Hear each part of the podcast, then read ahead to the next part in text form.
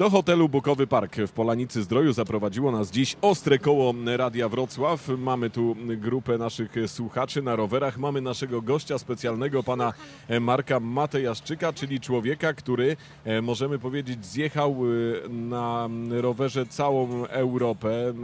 Panie Marku, witam serdecznie. Dzień dobry, witam serdecznie. I to była trasa w ubiegłym roku, to był maj i trasa do Hiszpanii. Skąd wziął się pomysł i jak to się udało? Zawsze fascynowały mnie podróże rowerem i podróżnicy, którzy podróżują po całym świecie.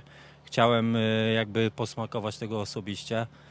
Czytałem dużo książek, oglądałem dużo filmów na ten temat. No i chciałem spróbować, jak to wychodzi na własnej skórze. W związku z tym, że mam dużą rodzinę i czas ograniczony na takie podróże, nie mogę się wybrać na podróż dookoła świata, a chciałbym taką kiedyś w przyszłości odbyć, postanowiłem, że pojadę do Hiszpanii. Hiszpania to jest... dni?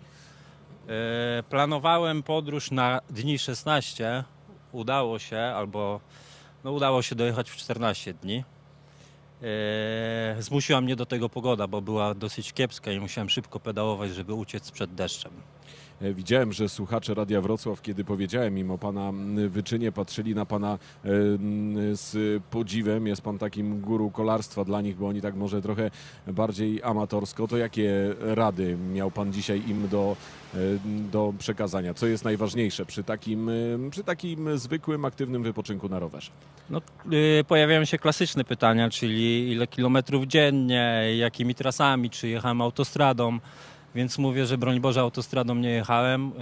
Na szczęście Europa jest tak skonfigurowana i przyjazna rowerowo, że można przejechać w zasadzie całą Europę, nie spotykając człowieka. Śmieję się, że na trasie spotkałem więcej krów niż ludzi. W cudzysłowie oczywiście musiałem przejechać przez kilka dużych miast, ale na szczęście udało się jakby, powiedzmy, suchą stopą i bez żadnych strat przejechać.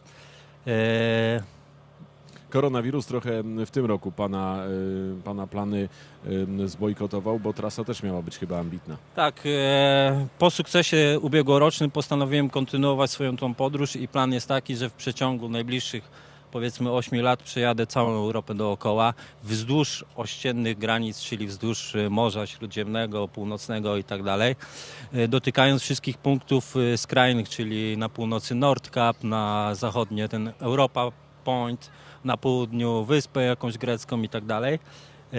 A w przyszłości, jak dzieci podrosną i może będą na tyle zmotywowane, żeby pojechać ze mną, wybierzemy się w podróż jakąś dalszą.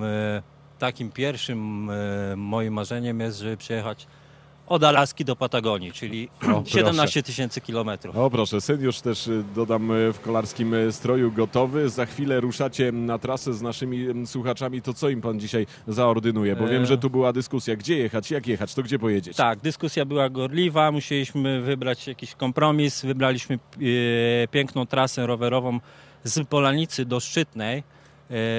Zahaczymy o piękny punkt widokowy, który nazywa się Szczytnik. Jest tam piękna platforma na takiej skale. Ambitnie.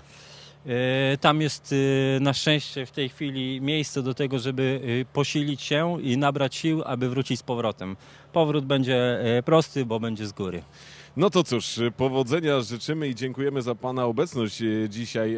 Także pan Marek Matejaszczyk, czyli człowiek, który zjechał całą Europę na rowerze, dziś podzielił się swoimi spostrzeżeniami, doświadczeniem ze słuchaczami Radia Wrocław. Dziękuję, panie Marku. Dziękuję serdecznie za zaproszenie. No tak, a teraz nasi kolarze już właśnie tu, spod Bukowego Parku, na rowery i start. Będziemy mocno za nich trzymać kciuki, a kolejne Ostre Koło za tydzień zapraszamy do Złotego Stoku.